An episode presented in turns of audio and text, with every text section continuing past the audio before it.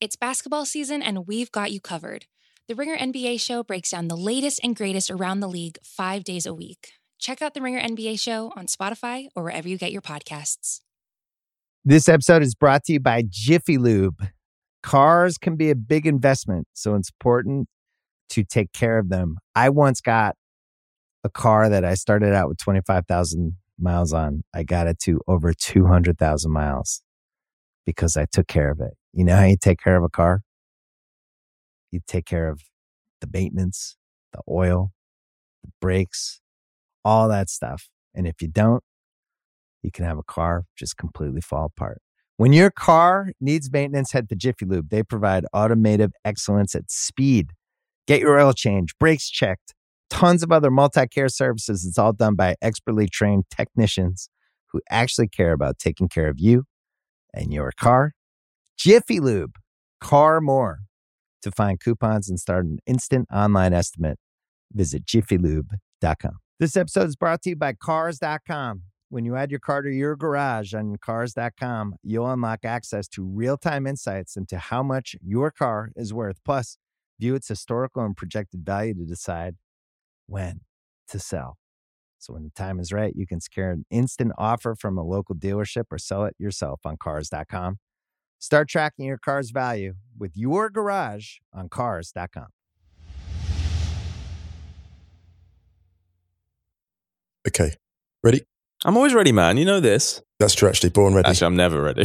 That's true. Are any of us?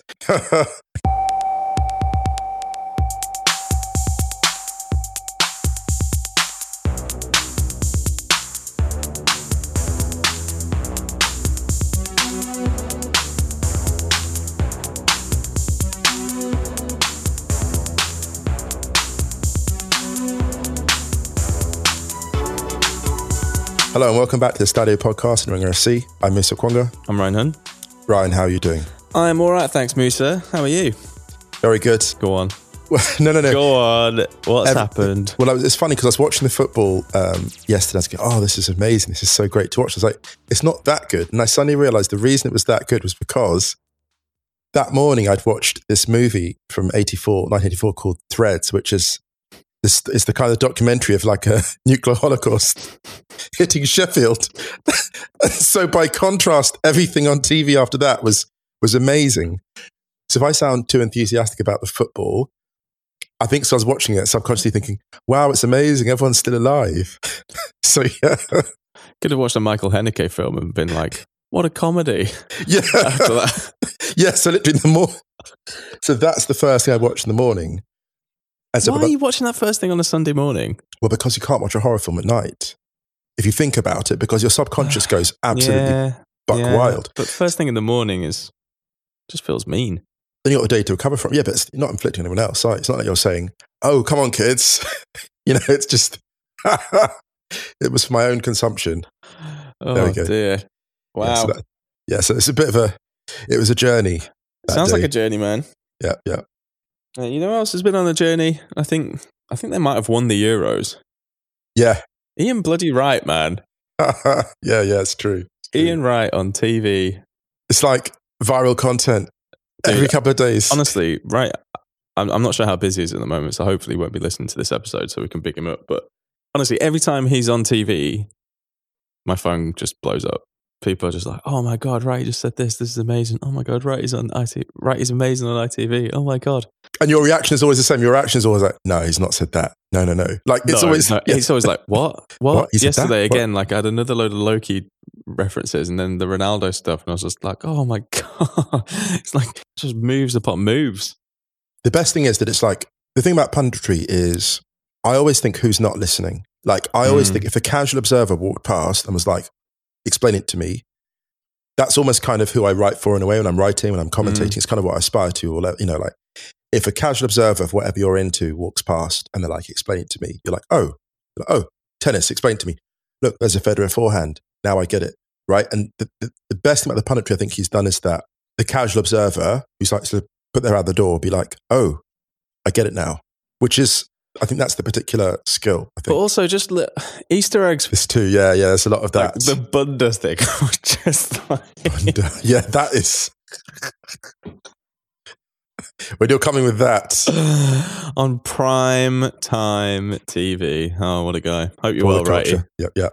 Well, yeah, on that note, admin, Yes, yes. the most important bit of admin every week. Hope everyone's staying safe and well. Getting vaccinated if you can. Most def, most definitely. Got mine, mine in the book. Got mine in Uh, the blood. Got mine in the blood. It is what it is. Musa has been injected into the sacred timeline. Indeed. Wrighty's house on Wednesday. Jeanette and myself will be joining the king of the Euros king himself, Ian Wright. Yeah. That'll be fun. Yeah, Stadio Outros playlist on Spotify. If you want to check all the music we play out with each episode, check theringer.com forward slash soccer for some Euros written pieces. I think that's everything. Still on this kind of like little random schedule, but we might we might pop up with one before the quarterfinals. If not, they'll then Wrighty's House will be rounding up the rest of the round of 16 games and specifically England because it'll be England Germany on Tuesday night. yep, yep. And then um, we may drop a stadio in before, but it'll probably, if not, it'll be after the qualif- uh, after the quarterfinals. Other admin: Stadio Pride T-shirts are available to buy. They're available for another week to pre-order, and then they are gone. They're available in pink, white, and navy. We're going to be adding probably they should be up Tuesday for people who want bigger sizes. We should be able to add another model of T-shirt to that, which will I think it goes up to five XL. It won't be available in all the colors, unfortunately, but it will be available, I think, in one or two, or maybe you might even get a bonus color for that. So that will probably be added Tuesday. But check um, check the Stadio Twitter at Stadio on Twitter, and it's the pin tweet for the link to buy, and any further information about those extra sizes will go up on the Twitter and probably Insta as well. Stadio Football. Yeah. On that note, happy uh, happy Trans Pride to everyone who celebrated in London on the weekend, and I think it was it was Pride in the in the US, right? I think it was. because Berlin Pride is next month. And it was Pride in Istanbul as well. yeah, and I think Shout Pride out to in, Istanbul. Pride in the UK is August usually as well, right? So it's kind of well, I mean, every every day Pride, Every- every day is a prideful day. Yeah, But yeah, do you know what yeah, I mean, exactly. one Yeah, yeah. one day of unified celebrations and and uh, festivals that'd be great. But yeah, hope everyone who celebrated had a lovely weekend. And um, so today, is that all the admin? That's all the admin, right? That's all the admin. Yeah, there's no writing up uh, for the time being, but there'll be more, I'm sure, now and again. If you do listen to, to us on a podcast app that allows you to rate and review, please do so. Be very kind. Any bad reviews, go to at Okwonga on Twitter. Yes, Give yes. your thoughts. bring it in, bring it in, people. I'm ready for you. I'm vaccinated, ready for anything. you can't even hurt my feelings.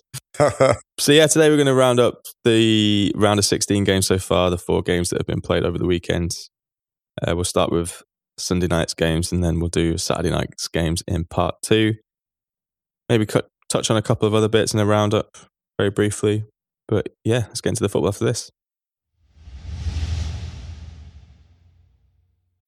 This episode is brought to you by State Farm. You might say all kinds of stuff when things go wrong, but these are the words you really need to remember. Like a good neighbor, State Farm is there. They've got options to fit your unique insurance needs, meaning you can talk to your agent to choose the coverage you need, have coverage options to protect the things you value most. File a claim right on the State Farm mobile app and even reach a real person when you need to talk to someone. Like a good neighbor, State Farm is there. All right, man, devil time. yes, yes. Belgium one, Portugal nil. The holders of the Euros are out, but they won the XG battle. They did, but were they ever fully themselves in the course of this tournament? You can argue they were not themselves until the second half of their final game when facing elimination. I would actually argue that that was the least that they were themselves in the whole tournament. Actually, Oh, how about this? Better argument. That was the best they were in the whole tournament, I think, the last half hour. in the words of Andy Townsend, better. Better, yeah. They, I think, paid the price for their caution Absolutely. throughout. Throughout. In, ev- in every game, and in, every, in a different way in every game, they paid the price for their caution. The win over Hungary was more anxious than it should have been, although Hungary, as it turned out, were a far better team than everyone gave them credit, Mhm. perhaps excluding themselves. Germany, their excessive caution against that midfield in particular invited pressure that they could not withstand because And they were Germ- far too welcoming against Germany as well. far too welcoming, far too welcoming as Germany. Didn't didn't press. Mm. Sitting deep is one thing, but not pressing when the team crosses the halfway line or leaves the centre circle is another problem entirely. And when they went for it against Belgium, they looked like a different force. But they just had absolutely no Yeah. system. And they kind of looked like, if you look at like the last half hour of what Portugal did against Belgium and gave that team to like, let's say a kind of Roberto Mancini type coach and fast forward a couple of years, that's terrifying. If you gave it to Roberto Martinez. Well, yes. Well, yes, actually. Yes. And Belgium, no, Belgium did win, so we should give them obviously props for that. Well, let's start with Belgium then. Let's start Yeah, let's with it. Belgium Let's- because Let's do it. it wasn't super fluid. It wasn't the best of Belgium that we've seen. However, they kind of did what they needed to do. And actually, this was a bit of one of those which raised an eyebrow. I think people expected Belgium to either kind of like be Belgium, and if they don't win the game with some quite fluid football or Martinez inspired chaos, then that's kind of it Right. this was quite a rugged performance from Belgium, actually. And bar a couple of quite wasteful counter-attacking opportunities they had towards the end of the game, it actually Right. could have been a couple more, Yeah. and that would have been almost like the arc, like the absolutely perfect kind of blueprint to play a side that you may think matches up against you a little bit more trickily than everyone than anyone else is in the tournament. There's one that that one where Carrasco just ran around for a bit in the box, and Lukaku was literally just stood still for about thirty seconds. A couple of times Carrasco didn't make the pass to Lukaku on the break, actually. Yeah, he yeah, did that just first as one. early as as, and I, I mean, I understand why because there was there's obviously a little bit of um, you want to impress, you want to come on, and you want to maybe. I think sometimes players in that thing wait for the wait for the extra man to commit so they could take someone else out, and It actually they me should of- just trust their teammates and release. This is a bit of a niche reference, but it reminded me very much of Pedro in the World Cup semi in 2010 Yeah, when he just gets Yeah. excited. And it's the Uh-huh. only time in Pedro's career, bless him, he ever got that excited because he'd never done that before. He'd never like not played the right pass in that kind of scoring position or breaking position. But what was really impressive about this performance, I keep talking about Belgium's win over Brazil in the World Cup 2018 because that Brazil was resurgent and Martinez coached it so superbly. And the knock on him for a long time had been that he couldn't do defensive rigor. Do you know what I mean? That was a big thing. Mhm. And it was, it was valid. Like he had problems with that at club level. But I think that with the pieces he has for Belgium, I love that he can vary the performance. Actually, funny enough, I would compare him to you look at like um, Andersson over at Sweden and how he can vary the performance according to the opposition. Mhm. And like there's such a dramatic change between Sweden's performance in the first game of the group stages and the final stage in terms of how progressive they are in their play. Martinez can do that. Martinez can soak it up. And also, to his credit, he got this result at a time when their midfield controller, De Bruyne, had gone. And De Bruyne's substitution, you see the change in the game because Belgium have really, I don't want to put too much pressure on De Bruyne, but there's no, not pressure because can't put pressure on De Bruyne from a podcast, but emphasis on De Bruyne. But there is no real comparative controller of midfield tempo. Mhm. And this is something De Bruyne doesn't get full credit for. He gets a lot of credit for orchestrating the attack, but he doesn't get as much credit for orchestrating the flow of the game. That makes sense. Mm. And I love Tielemans, I love Dendoncker, but they can't do it to that same level. That makes sense. yeah, And it was, it, it was, you know, it's a cliche, but it was, it was night and day when he went off. When before he was gone, Belgium were like, we could add a second goal, but we've got this. And it was like after that, it was like we really don't got this. It's like in Speed when like it's like on that Keanu Reeves movie. It's like watching a watching Keanu's face, and he realizes the bus is not actually going to stop. It's just I have to drive it. well, I mean, yeah, I actually worried a bit for Belgium when De Bruyne went off. Yeah, yeah, me too.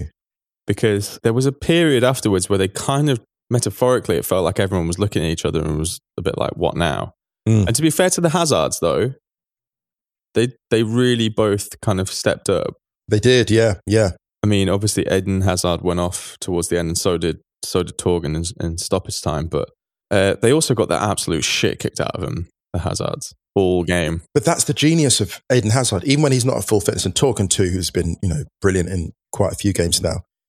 um, Eden Hazard is almost like I don't have that astonishing acceleration I had at my peak fitness. He knows that. Mm.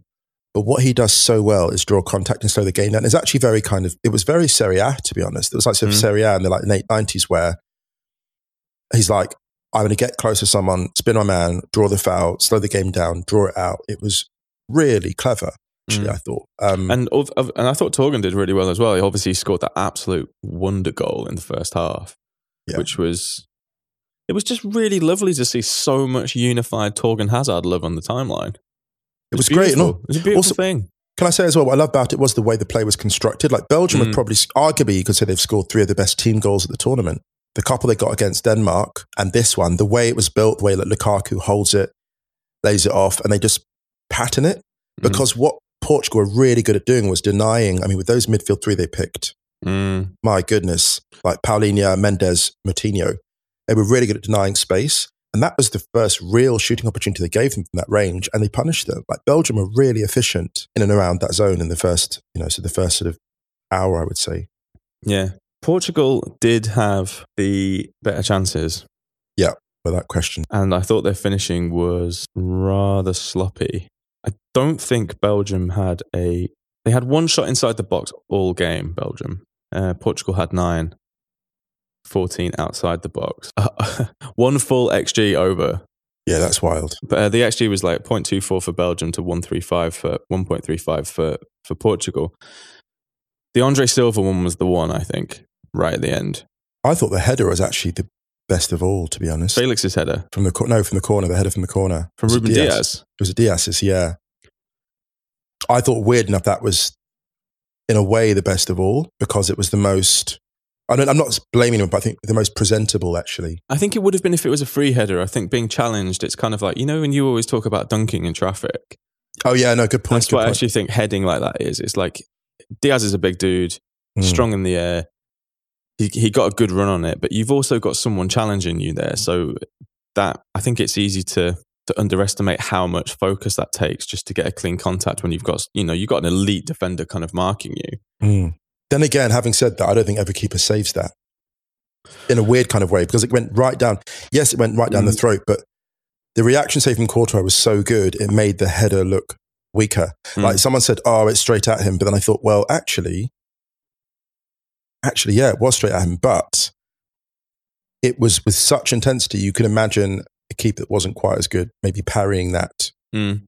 Um, but yeah, the Andre Silva one is funny because also you think to you know it's fun, isn't it funny in those games how you say to yourself subconsciously, "There's one more chance in this game," and of course there was. Is- It's it's weird how even the depths of stoppage time, there's always another opportunity.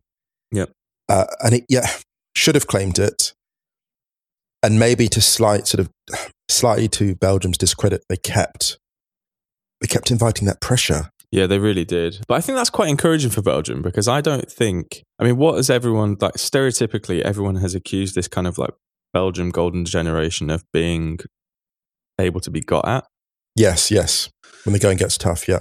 But I think keeping a clean sheet against a side that really ramped it up for the last half an hour, which but which Portugal did, I think will be super super encouraging for them going forward, and especially with the way that they lined up. You know, with Meunier as the and Meunier and, and Thorgan as the as the kind of wing backs, if you like. Like Thorgan got awarded man of the match, I think. Yeah, yeah. And then gave it to Eden. I know, and I don't think that's massively unfair for, for for him to be awarded it. But I also thought Meunier was really good, and Meunier Yeah. is not a player who has been given a lot of credit over the last year, especially since he signed for Dortmund. I think he struggled a little bit to fully settle in at Dortmund. I don't think he was as dreadful as P- at PSG as a lot of people maybe maybe say. right, right. Many people have highlighted him as as like a potential weakness in that Belgium side to go at. But I actually thought that they both did pretty well. And if you think Meunier was up against Rafa Guerreiro for this game, you know, his Dortmund teammate, he's one of the most impressive, consistent, and actually probably most important players for Portugal. Yeah. Rafa Guerreiro, because he just he can do so much. Um, and I think especially in a side that Santos, I mean, maybe we'll use this to transition onto Portugal be- properly because this struck me as like Santos being an elite engineer who can't quite keep up keep up with the technology. Really good when it's a hands-on thing, doing everything with like a paper and a pencil. But then when the technology improves and he gets all of the new toys, he can't really maintain that work anymore. I think that's completely fair and right because we look at the use of Joao Felix, for example. I know he was out for the um, Germany game, but Joao Felix is advanced technology. And I think if a player like that is integrated into the forward line earlier, you have a different outcome. I I know I'm biased towards him because we've seen what he does at his peak, but when you saw the type of tools, the type of firepower that Portugal had at the end, you couldn't help but think, as a neutral observer, so goodness knows what Portugal fans are thinking. Where was some of this urgency earlier? Mm. And I, I get it. Like to an extent, there's the you know, there's a certain amount of faith in players in tournaments because you know managing a tournament is very different to managing in a league season. It's about momentum and confidence, all the rest of it. And it's why, for example, um, Raheem Sterling was persisted with by Gareth Southgate, and why other players haven't had minutes because it's about momentum. But if he looks at this again, I wonder if he'll think maybe I got some of the rotations wrong. Mm-hmm. You know, Andre Silva, who had an absolute amazing season. Yeah, there's something to be said about players that are coming in hot off a strong season. I think he got the midfield right and the attack wrong. Mm. Um, and I, I compared I compared it to this team and I saw it to Jose Mourinho's Real Madrid. And what I meant by that was the three defensive midfielders or defensive minor midfielders. You know, although Sanches did have that thing of he ha- he's very good on the break and he can play a pass, he can pick a pass, but fundamentally, like he has at his best very good defensive discipline, and then leaving the front three to kind of improvise, synchronize, innovate. You know, and I don't think that was the right front three to do that. Actually. This is the thing, though, man. Is when you are dealing with like what one of the top three players of all time. If you look at the personnel they have, and you look at what the rest of the personnel is probably more suited to, Ronaldo is such a dominant force on the football pitch, especially for Portugal. Do you know what I think it is? Actually, let me throw this in as well. So what I think it is actually, Ryan, I think that the, the two players alongside him, I don't actually think Ronaldo was the problem in this game. I think it's actually, I think Bernardo Silva to a great extent and Diogo Jota to a lesser extent. I think that Andre Silva and Joao Felix either side of Ronaldo, it's a different story altogether. Mm. A very because Andre Silva can kind of go as the more dominant line. Joao Felix yes. can play as a second striker, and then Ronaldo can roam. Absolutely, and they have the dynamism and they innovate on the break. So that, that's what I think that is. I think that's the yeah. I think that's I think that's fair because you can't drop Ronaldo. I think there is probably a discussion that's going to come up at some point if if having a player that dominant in the side actually is the best for what they want to do going forward. Yeah. But they have time to do that now, you know. I think he'll play in Qatar. And I think that might be it for Portugal for him. Yeah.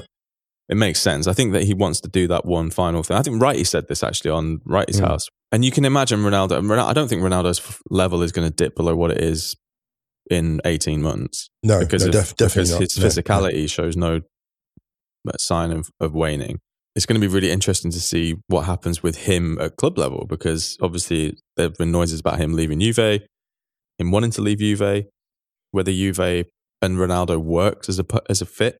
There's a lot that could happen in the next 18 months, and especially with a lot of younger players, like younger Portuguese players, kind of coming through. You know, you look at we haven't really mentioned him at all, but Renato Sanches has turned into the kind of Renato Sanches at international level through this tournament, I think, that most people expected three or four years ago.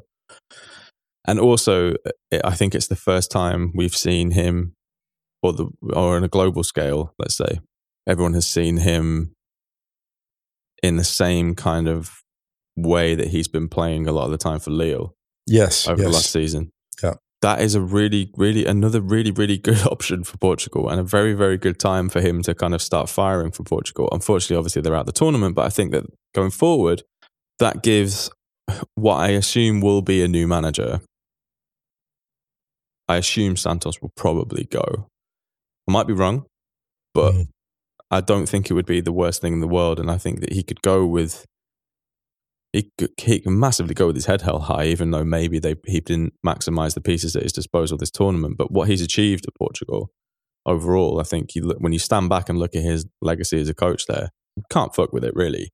Weirdly enough, I see I see the argument for him hanging around. If you look at like yeah. Löw, you look at yeah, if you look at Löw for example, and the credit in his bank as well, they've won the Nations League. Ah, uh, but I think this is dangerous. And the Euros. Mm. Sorry to cut in, but I think this is dangerous. Like, for example, like Löw stayed years too long. Definitely three, probably five, maybe seven. And that's a dangerous thing to fall into with credit in the bank at international level because you have so clearly identifiable cycles and, yeah. and time frames that you can operate in. I would like to see a coach come in who brought the best out of Silva and Joao Felix in the final third. That's my own bias because I think that those two I think those two have higher ceilings than Jota and Bernardo Silva in the final third, in my opinion. I don't know if I see Bernardo. It's weird because he kind of was like a winger for a large part at Monaco, but I feel he's much more a midfielder now, much more an inside player. Mm. He doesn't give you the dynamism you need. But yeah, Portugal, they've got, it's a nice problem them to have. You know, Mhm. it's a nice problem. Like they've got the tools. AVB. Now that, yeah, because tournaments are so short that he wouldn't. he wouldn't bounce. Yeah, Perfect. It's a the end. perfect gig for AVB. It is actually, you know, Can you imagine AVB managing Cristiano Ronaldo though? That's the only thing I can't really. yeah, true. But it's a Actually- different AVB now. This is a different AVB than the one obviously that went to Chelsea and Spurs. Also, it's AVB managing a Portuguese team. yeah, Different, different, different energy. but yeah, Belgium are through to play Italy in the quarterfinals. That's going to be a really good game. We'll talk about Italy a little bit later, but oof, It's extremely interesting. it's heating up. It's heating up. Uh, let's go to the Sorry. other Sunday game. Or did you want to? Oh, actually, before we do move on, can we just get a shout for a moment of the tournament? Oh yeah, you yeah. I saw you. I saw you tweeting about. I saw you tweeting about this. Yuri Go for it. Tielemans, with two minutes to go of normal time, in the knockout stages of an international tournament where his side is leading 1 0, in his own box, just back heels it. just back heels it. I want to shout out Charlie on Twitter, uh, who's at CWMSIV, who just said, he reposted just saying, instantly thought of Ryan when that happened. Oh, so funny. Thanks so much, Charlie. It means, it means the world. He knows you. He knows you too well. Yeah, unbelievable. Should we go to the earlier game? Yeah, let's do it. Let's do it. Oh, oh, oh, oh. The Netherlands nil, the Czech Republic two. Andy Brassell and James Horncastle's goal bay. Patrick Schick with another Lovely clean finish. to wrap the game up after Thomas Hollis had opened the scoring just before the 70 minute mark. The game changes on what, like a minute stretch? Yeah, 20, 27 seconds, 26 that, seconds. was that the gap? 26 seconds, I think it was. Yeah. where Donyell Malen goes through on goal, tries to go round the goalkeeper, Who plays that really, who plays that really well, actually. He plays that very well. Yeah. Ball goes up the other end. Matthijs de Ligt with the NBA hustle play. what was he doing? I mean, you kind of get what he was doing. I think that's just a that's a reaction thing, right? But it was Panic. not it's panic. panic. Yeah, He looked so bewildered that he kind of drags the ball back with his arm.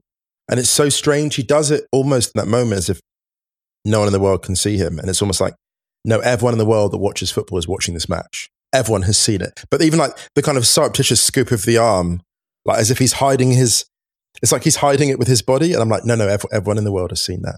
But this performance was tragic. It was a tragedy in the kind of Greek sense because, from de Ligt, because he starts off early, quite aggressive, like nearly scores actually quite early Mm. on. And then over time, you see him losing the defensive battle. Mm. And this handball that comes, it's almost like it's been foreshadowed because he's his footwork isn't quite good enough against the Czech forwards. And it's like he keeps losing, losing, losing battle after battle. And then this one comes. And it's like, it's not as if this was triggered by all of that, but it was like this was a microcosm of how they caught him out quite a few times in the game before then. Mm. And it's sad for him because I said this. bef- I said this to you in the chat, didn't I? That I never really liked the kind of de Ligt move to Juventus. No, I mean, Uh, from, I, I never really liked it because I felt like it wouldn't be good for his development. And you've got to do a lot of homework as a Dutch centre back with that forward line and that midfield getting as excited as they're going forward. Mm. You've got to do a lot of homework. And it's unfair on de Ligt, but it's kind of a Dejan Lovren type thing where you're a good player, but the height and the attack ambition of your team exposes you. Mm. And weirdly enough, it's funny because the Netherlands went out in this game and they, weird enough, they were chaotic in the lead up to this game, but they weren't that chaotic in this game. And that's almost what cost them. Like their lack of inventiveness. I Don't know if it was the occasion or the moment or whatever, but they kind of played a bit too much within themselves in the attacking third, I thought. Is that Mm. fair? And by the time they did, it was kind of kind of a Portugal thing. By the time they did, it was too late. I didn't really like this three-five-two. To be honest, with a, with a flat two up front. I've never liked a flat two, to be honest, but that's another thing. It just felt unnecessarily busy in there. I think it kind of works if you have Weghorst up front in this game. Remember when we were talking about the Champions League final when we were saying that, like, you know, when Pep's got, Pep got the overthinking stuff thrown at him, and we we're like, well, actually, if you're going to change it, like, change it. Like, Yeah. Go really wild. But I don't, I think just taking Weghorst out as some kind of like tactical curveball I don't think worked at all in this game. I thought it was a big mistake. I thought it was a big mistake. I thought actually weird enough the pivot. When you have a three five two, what is that allowing you to do? It's allowing you to flood wide areas, right? Mm. You're flooding wide areas. You need someone who's a supreme header of the ball. Mm. Because what's all the point of that width if you're not going to cross it? And then if you're going to flood wide areas and push everything high, then it allows Depay that space behind the front man to Mm. operate in that kind of little space. So it allows Weghorst to pin the centre backs and Depay to operate in a crowded midfield. That's perfect. I, I, I didn't get the Weghorst thing late. I didn't get it. No, I didn't. And actually, I think I, w- I would have, as soon as de Ligt gets sent off, I would make a couple of changes there to bring Weghorst on, uh, on and basically just play Depay off him. Because Right. you have an outlet then, and you need an outlet to counter attack against when, you, when you're playing with 10 men. Well, to me, that should have been the starting front too. So that's Yeah. my own view. Yeah, I agree. But I think that if in, it definitely should have happened then, the fact that Weghorst doesn't come on f- until 21 minutes after de Ligt gets sent off, I think is was a wild decision. The thing that that would have allowed the Netherlands to do is almost kind of bypass that midfield. You could have pushed someone else a little bit higher up, dropped someone else a little bit deeper, and just kind of allow, like, almost just bypass the center of midfield. Or if you're going to go through it, use Frenkie De Jong. yeah, yeah. I think it would have allowed the Netherlands a little bit more breathing room, and I just don't think they really got it. They had No. a couple of chances still to, but I, I just don't think they really got it after that, and they never really looked. They never really looked like doing much. I don't think. Which was strange. Yeah, Yeah. it was strange. Yeah, it was strange. They had a couple of good. They had a couple of opportunities in the sort of inside left channel when Depay put in a great. uh, Was it Dumfries put it wide? Um, they had a quite a good opportunity in the first half, which are really good. Where, where one of those ones where the forward doesn't realize how much space they're actually in. Mm.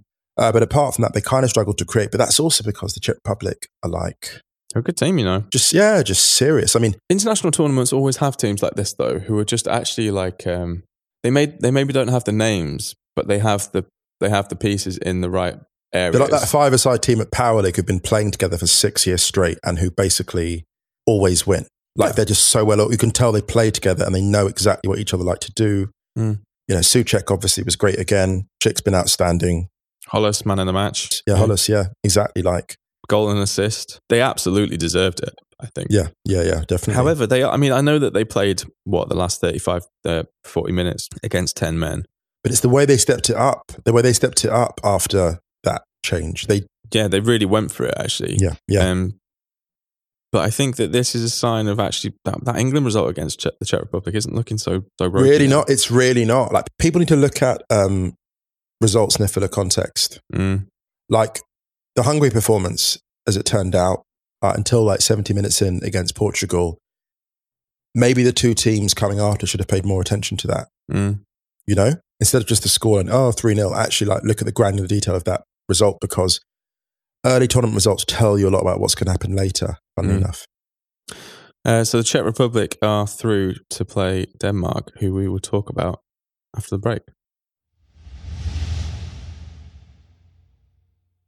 All right, man. Saturday evening's games. Denmark beat Wales 4 0 in Amsterdam. Oh, what a disappointing way to go out for Wales, huh?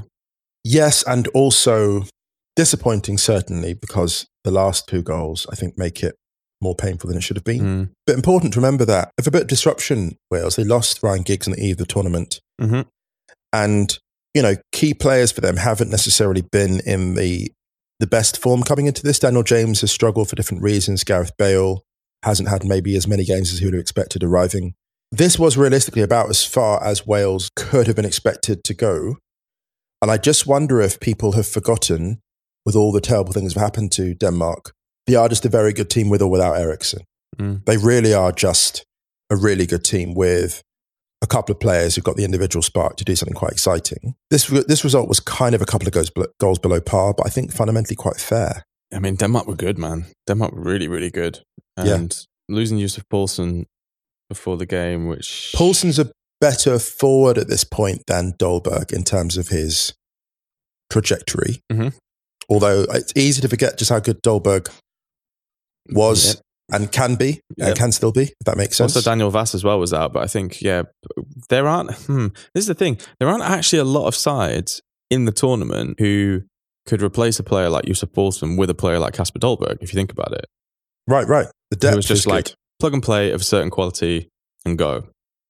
And I mean, his his first goal, very soothing sound, the goal, the nice ping of the net. But it was some goal, man. And like Denmark are really, really intriguing because you look through their starting 11, even without Christian Eriksen, they're kind of steady all the way Yeah. through.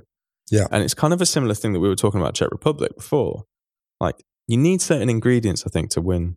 Not to win, but to kind of go deep in tournaments. And I think they kind of have that. The maybe, maybe the only thing they don't really have is an Eriksen. It's an Eriksen. It is an Eric. That's it. That's all that's he's all It- that's missing. It is. Actually, that's yeah, the irony. It is. It is. I think that maybe th- as as great as Kasper Dolberg was, and as great as Yusuf Poulsen is, I think there are maybe like a, a rung below, the, or maybe one or two levels below the absolute top level striker who you probably need to win a tournament. Like if you look at the people who have won over the last however long, maybe apart from Spain, Put it this way: if you put a Lewandowski in this team, it goes off. Yeah, no exactly. question. that's not to discredit or to disrespect any of the players who were there, but it's just like they're they're really good. Like I think you we said before about Poulsen, who has been kind of very underappreciated at Leipzig. Kasper Dolberg has kind of started to rekindle some form at Nice. Like he had that was it the hat trick he got earlier on in the season, last season or the season before? Do you remember we were talking about it? Yeah, we talked about him before, once before on the podcast, I think.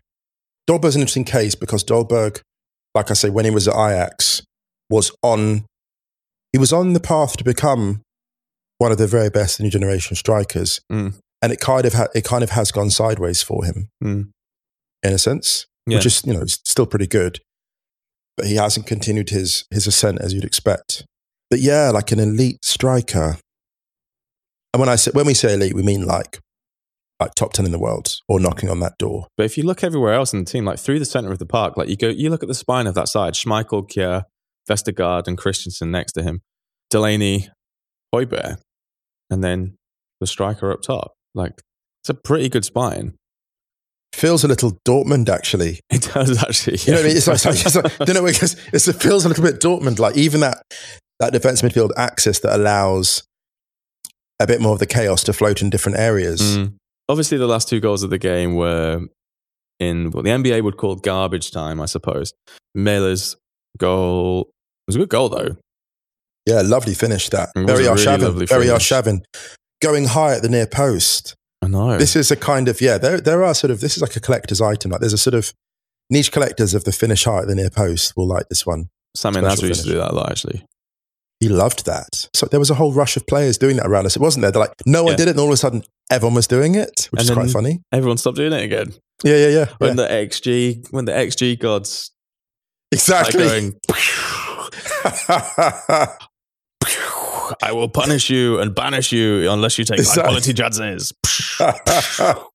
there needs to be a, oh my God, X Thor. I'm the god of high quality chances.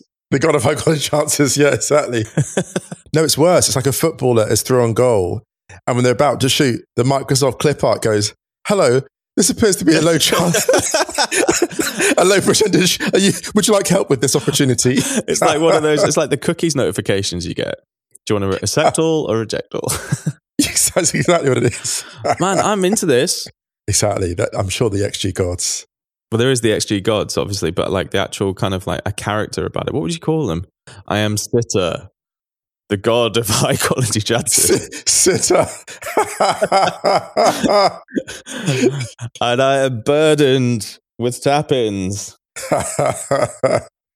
Robbie Savage really couldn't believe that Harry Wilson got sent off. And whilst I don't think the actual tackle itself was a red card, I think the intent combined with the tackle was kind of a red card. Does that make sense? Yeah, you have to look at intent as well. Like we um Like it was very, very spiteful. It was full of frustration, and he could have, even though he didn't, he could have really hurt the guy completely unnecessarily. It was kind of like, do you remember? Was it Luke Shaw tried to take out Son? No, Oh, uh, Lucas. Moura in the Man United Spurs game earlier on in the season, and it was a pure frustration thing. And they're really, they're, they're really quite dangerous those tackles because it could really hurt someone, and it was completely unnecessary. It was pure frustration, and he was miles away from the ball. And whilst the actual contact maybe didn't warrant a red, I don't think I think the action slash intent was really there. I believe I'm a believer in Reds for those, to be honest, because it's dangerous play and it's the context. If you think about the tone that it sets for a game where that tackle goes unpunished, Mm. how often have you seen times in games where a tackle goes unpunished and then a couple of minutes later it's escalated and then there. that's the one. So Yeah. this is what it's about. It's about just like applying the applying the brakes to it. And then obviously the Braithwaite one in extra time that took an absolute age to confirm for for the offside. That wasn't which was quite nice. But do you know I like that? The only reason I liked VAR in that case is because he got to fully enjoy it twice. Because he was so hyped about it when it went in, Mm. and then like there was that delay, and then like seeing him like get the joy again, I was like, oh, that's nice of Braithwaite because he's been criticised quite a lot by quite a lot of people. Mm. Um, He's a team guy, man. He's, he obviously, you know, I think it might have been Diana Christine either posted a tweet or re- retweeted something that's saying Martin Braithwaite is an example of someone who, even with relatively limited ability compared to the top level players, is an example of where you can get if you work extremely hard in football with that ability. I love that. I, love think that that's really fair yeah. and a really good attitude. I think he seems like a really, really good team player. And a lot of people don't have the humility. People that see themselves as nines don't have the humility to play wide forward like that. They don't have Yeah. that. Yeah, You know, they would. Just, oh, um, that's not my energy. No, No. he did it. He goes for it. Yeah. they will play Czech Republic in the next round. That's a tasty tie, and I don't think I can call it. I can't at all. I know that it was probably a 2 0 game, this, but I didn't expect it to be this comfortable for Denmark against Wales, actually. I really didn't. The reason I fancy Denmark over the Czech Republic is only because they've proven themselves capable of starting with an astonishing intensity. Mm. They went, you know, they went right at Belgium. And I know it was the context of all the rest of it, but the way they went with that ferocity and they can hit you quite early and they can sustain it. And Czech Republic are just a great, great team. Uh, no, I don't know why I'm making a tip because I'm just holding myself out for ridicule here, but I don't know. I think that um, Denmark have got a nice, they've got some good tools about them. And defensively, here's the key they're robust, actually. Mm. They're impressive defensively. And this is the thing. I always forget this when big tournaments come around. I always forget it, apart from the case of France. But teams with the best defenses generally are the ones that persevere. The only exception to this general rule, I think, in recent times, Ryan, has been Brazil at the 2002 World Cup, who are the, probably the most chaotic tournament winners in the last 25 years of tournament football. It was so chaotic. But yeah, Oh, with that, with that, with with that exception, defensively robust teams tend to be the ones that get that are there and thereabouts at the very end. Let's talk about the other game on Saturday Italy 2, Austria 1 after extra time. This game deserved Mm. penalties, to be honest. It went that long. Did anyone else deserve it though? True. Was this Marco Arnautovic's peak Arnautovic moment? Booked after a couple of minutes. He got the ball, he moved down the left hand side, did a step over, broke away from the defender, cut back, stuck two defenders on their bum. And it was like, this is unbelievable. And then when it came for it to land, land the, lo- the knockout blow, it went out for a throw. And then the goal, which was an unbelievable header, yeah, yeah, yeah. celebrating over the top, giving the crowd the like, what are you chatting about? Shush, what are you chatting about? Oh, you're not singing now, kind of thing. And then it gets ruled out for, for offside. I mean, I mean, I don't want to be. I don't. I know that sounds a little bit mean, and I'm. I'm. I'm I don't mean to sound mean, but obviously, he can take it. He's. He gives it. I think he's been he's been on the biggest journey. I thought it was Lukaku at the at first. I think he's felt everything this tournament, and it's frustrating. It was, quite- it was quite sort of symbolic because I think Alaba is the person that assists him for his goal, and it was really symbolic. Well, the disallowed goal was really symbolic that the two players on whom all the, the bulk of the hopes rest were involved in that goal, Mhm. and maybe it's also symbolic that the disallowed goal was on Arnautovic's. I remember seeing that and going, "This isn't karmic because I'm not a believer in that, but it does feel poetic that it was that moment." It's one of those like you couldn't write it, but you absolutely could write it, and that's why people say you couldn't write it. Exactly. Yeah. Exactly. This. Exactly this. But if people wrote it, it would be a little bit too on the nose. it was way too on the nose, um, and Italy didn't need too much of a further invitation. And the breakthrough goal scored by Federico Chiesa, and it's now like father and son who've scored for Italy at major tournaments. Mm-hmm. and he has been extremely impressive. Second half of the season for Juventus in particular, he's just emerged as as the guy. really in the Juventus attack covertly. Like the Coppa Italia final, I think he got I think he got the winner in the final, Coppa Italia. Mhm. Um, Chiesa is doing his own thing, and what's amazing is he's become, you know, that's a big surname to people that people that you know of a certain vintage, like my age group. That is a big surname to escape. So yeah, remarkable what he did, and um, Italy pull away. They they got they went they went two 0 up actually, Mm. and Austria pulled one back, but they looked in control. The Italy's backline, I think, is is so reliable, or has been so far. Um, They've got the most balanced team at the tournament. I think they create the most chances. I think, and they have had the best balanced defensive. I mean, of course, this is caveat: the group is not, was not the strongest, but they've got really good balance, and the defense is a huge part of that. yeah, I mean, they were one of them. They were one of the only top teams who really flew out at the in the of the group stages. You Mm. know, maybe maybe Belgium were the other actually, which is why this quarterfinal is super interesting. And here's the thing: Lukaku could make himself a very unpopular man in Italy, and part of me feels like he wants to. Is this going to be his Maradona moment? It, well, it, absolutely. Mar- yeah, this is very much Maradona against Italy and Naples. He could be that guy, and I think he, I think he welcomes the opportunity to be that. I think he I think he's going to navigate this fine. To be honest, I think that he. I think we said it like he's kind of elevated himself to like spokesperson territory. Yeah, the Lukaku. statesman. Yeah, statesman. That's the one. Sorry, or statesperson. Yeah, yeah, yeah, yeah. Very much. This is one of those ones where you look at it and have to think this is a moment for him. And he's he, he's aware of moments. He knows, like you know, he's aware of milestones in careers. This has been, in many ways, a signature tournament for him because even when he hasn't scored, he's been extremely disruptive and decisive. Oh, he was keen to the build up to key to the build up of the goal, for example. And also, also, the, frankly, the breaks that he made late on. Mm. a couple of those breaks he made were absolutely incredible. There's one that he makes like a 40, 50 yard run Yep.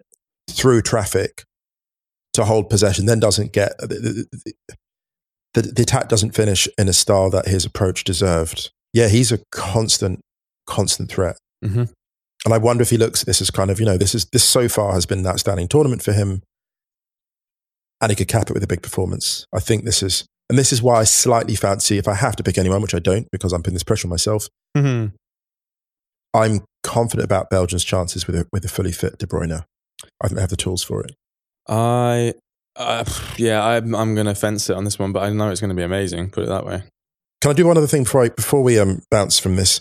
One quick shout for Gianluca Vialli on the sidelines alongside Mancini because Yeah. that's so in, that is so interesting in terms of the kind of Sam the brains trust. Yeah, the brains trust. You got the Sampdoria guys. Obviously, went to the final together, European Cup final, I think, in '92. Both played for Italy. Vialli got a chance to do his thing at major tournaments when Mancini didn't. Mm. Um, so Vialli at the '90 World Cup, I think it was, and it's just really interesting to see him in the mix. And I'm like, what's he saying to them? Like, what kind of conversations is he having? The experience because he he won everything pretty much. you met the guy. Yeah, that's true. Well, so that's why it intrigued me because I thought like I've obviously like you know met him, been around him for a bit, and um, he. One thing I remember thinking was I, mem- I remember this because he obviously managed um, Chelsea. He had a mixed time of it, but you know won something, so you know you can say that. But one thing he absolutely adored, he loved being a consultant for Sky.